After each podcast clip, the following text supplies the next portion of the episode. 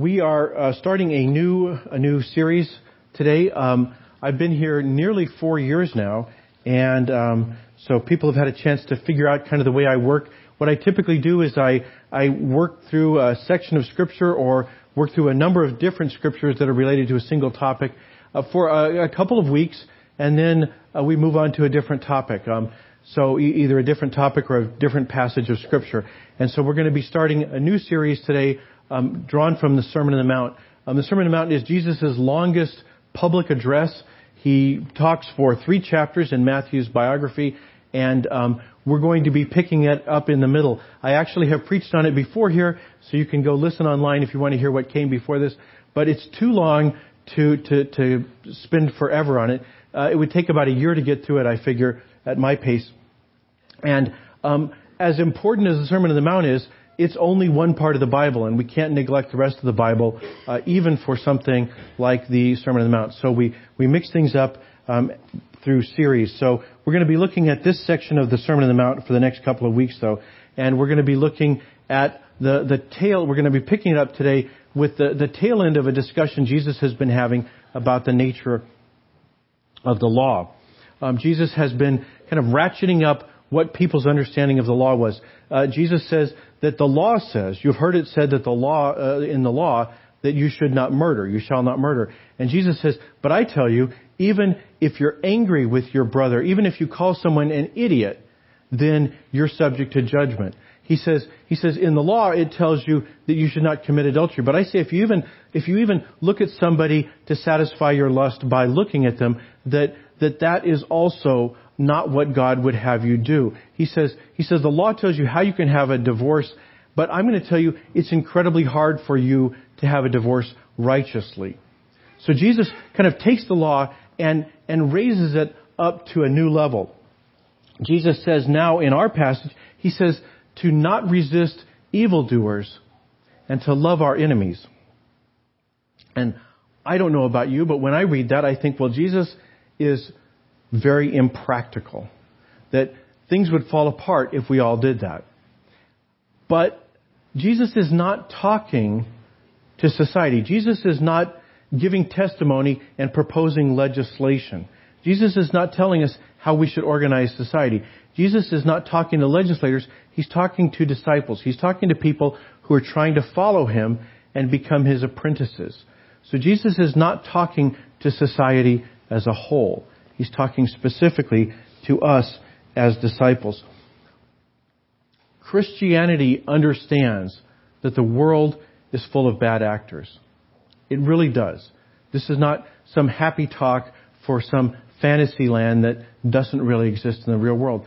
This is what Jesus is telling us in a world filled with bad actors. The early church understood better than we understand that there are bad actors in the world. Uh, the reason they understood better than we do is because they influenced the world for the better. That they had to deal with things that we don't because they changed the world. So they understood that the world has bad actors in it. And so the early church said there is a role for society. Uh, Paul, who was one of the leaders in the early church, he wrote about it. We just heard the passage in, in the book of Romans. Paul says there is a role for the emperor. There is a role for the authorities that exist. There is a role for the uh, powers that be in the older language. Paul says there is a role for, for society. That in a world with bad people in it, you need somebody to keep things in check. He says, he says that there are going to be people who will do, who will do evil. And society needs a way of dealing with that. And he says that that's why the authority, that's why the power that be has a, has a, has a sword.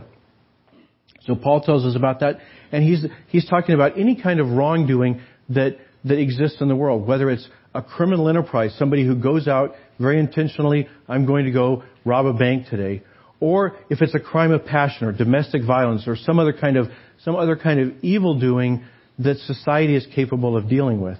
Uh, Christians understand that these things exist.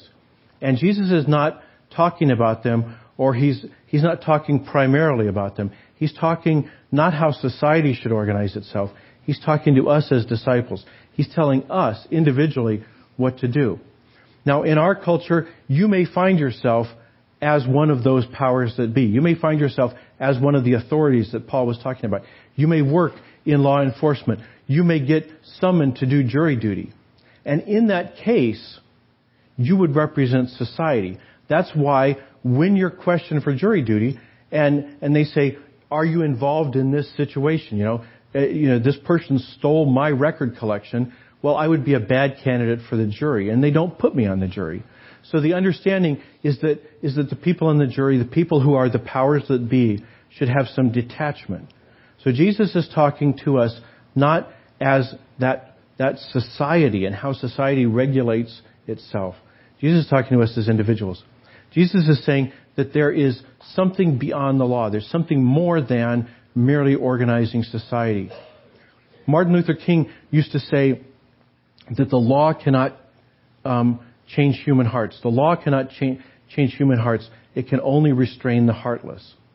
So Christians understand there is a role for both. There is a role for restraining the heart, heartless. But that's what Jesus is not talking about here. Jesus is talking about our hearts. Not the organization of society, but the organization of our hearts.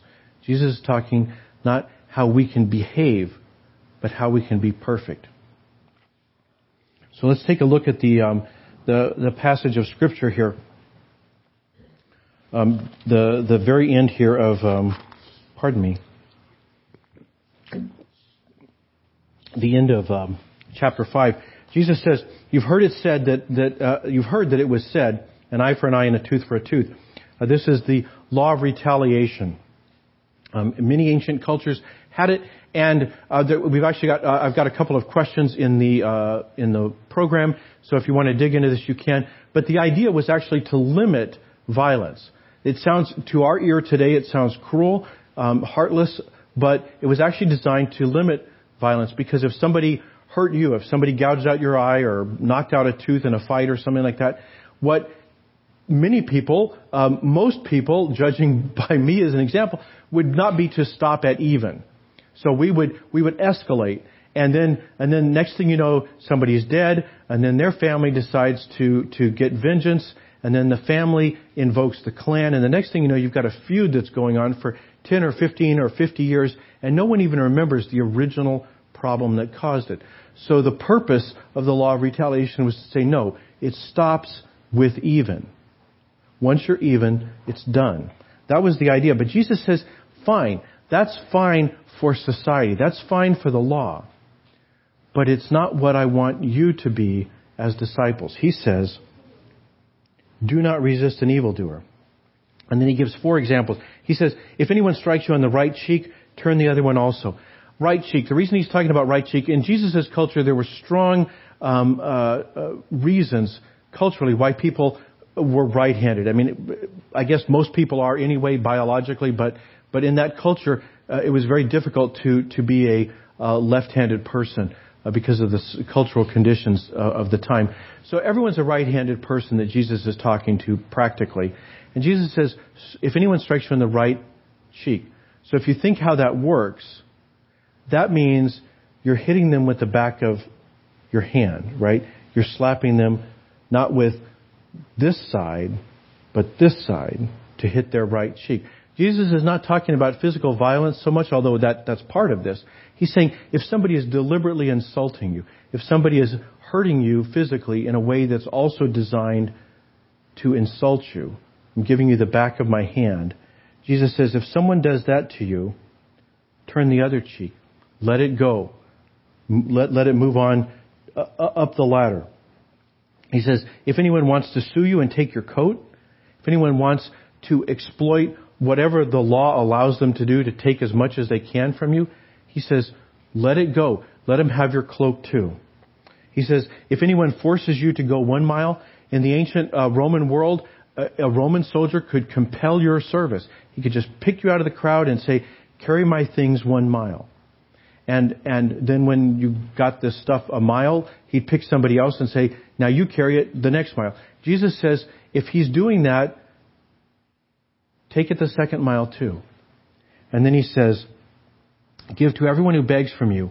Uh, uh, everyone, not, not just good risks. He says, give to everyone who begs from you and do not refuse anyone who wants to borrow from you.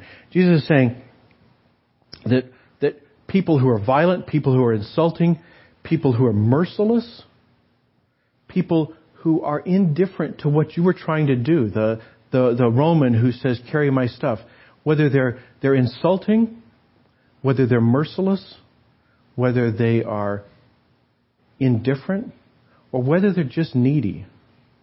Jesus says, let them have what they want. And I think most of us listen to that and say, why would you do that? And in context, Jesus gives us the answer. He says, You've heard that it was said, You shall love your neighbor and hate your enemy. Who are my enemy? Probably those people we just talked about the merciless, the insulting, the violent, sometimes even the needy. He says, I say to you, love your enemies and pray for those who persecute you. Why would you do that? And the answer is so you may be children of your Father in heaven. What does he mean by that? In, in Jesus' culture, to be a child of someone, to be a son of someone, meant to have a family resemblance, to be uh, cut from the same cloth, to be kind of stamped out of the same mold, to be a chip off the old block. Jesus is saying, this way you will resemble your Father in heaven. This is what it means to be a child of your Father in heaven. He's not saying this is a entrance criterion to get in the family. He's saying this is the way the family operates. He makes his sun rise on the evil and on the good. And he sends rain on the righteous and on the unrighteous because my mind works this way, I wanted to know, is rain a good thing or a bad thing in this, in this culture? Um, because, you know, I'm thinking they're farmers, maybe rain's a good thing, but really it doesn't matter. I, I, I couldn't find anybody in my commentary, uh, who, who was, uh, curious about that because it doesn't matter whether rain's bad, it falls on the good, Uh, the, the righteous and the unrighteous. Or maybe rain is good because you need it for your crops. Still, it falls on the righteous and the unrighteous. This is the way God behaves. When we insult God, when we don't do the things that God wants us to do, God doesn't hate us. God continues to love us. And he, Jesus says, when we do the same, we are children of our Father in heaven. And so Jesus closes it out saying, Be perfect, therefore, as your heavenly Father is perfect. I want to offer you a contrast. Maybe some of you have seen this bumper sticker, or um, I think it's a license plate in the photograph that's coming up. Um, some of you may have seen this phrase before. Uh, it's small print. It says Christians aren't perfect, just forgiven. And that's really kind of wrong. I mean, it's right. It's right because Christians aren't perfect. I don't know any perfect Christians. Um, I'm certainly not one. Christians aren't perfect in that sense. But Jesus tells us to be perfect. Jesus tells us to strive for perfection. And I think that people with that license plate are probably not striving for perfection. They're kind of saying, cut me some slack. I'm like this. I'm that kind of driver. so they are probably not striving for perfection. They're saying, you know, forgive me, right? But Jesus is saying, Christians should be perfect. And more than that, he's saying Christians should be forgiving, not forgiven. So Christians are being perfected and Christians are forgiven, forgiving as well as forgiven. I was thinking about an example we all saw this summer, this past summer. Um, the the church that was having a Bible study in, in Charleston, South Carolina, and a man came in he was invited to be part of the Bible study. He sat down, and then after a little bit, he decided he was going to start shooting people, and he did. He killed, I think, nine or eleven people. And during one of the hearings, he was he was um, in, in in the hearing, and the victims, family and friends of the victims were allowed to speak, and one after another, it was it was an amazing experience to watch. One after another, they explained what he had done how it had impacted them, how he had hurt them. And one after another they said, But I forgive you. They were not perfect either, but they took seriously what Jesus is saying here. They said, This is what my Father in heaven is like. And so, although you have hurt me, I forgive you. This is not easy. This is hard. I don't know anyone who's doing it perfectly. But these are the people who make a difference. These are the people that we admire. If we have the opportunity, if you, if you think it through, somebody hurts you, are you going to say, well, look, I will see you in court? You can do that. That's, that's your right. That's the law. You can do that. But is anybody going to think back about the time when grandma did that? Or when my brother did that? Are people going to say, yeah, I remember the time he got his day in court and, and was victorious. He got his money back. The people we admire, the people who have changed the world, are the ones who absorb the insult and let it roll off them, who turn the other cheek, who are different. They aren't reasonable. They're different. They're perfect, like their Heavenly Father. Let's pray. Loving God, we, we are not perfect. But we thank you that Jesus reminds us that you would perfect us. And so we pray, Lord, that you would work in us, that you would soften our hearts, make us better soil for the work you're doing in us. Make us the kind of people who can forgive, who can love our enemies, who can turn the other cheek, who can go the extra mile. We pray, Lord, that you would make us perfect. In Jesus' name, amen.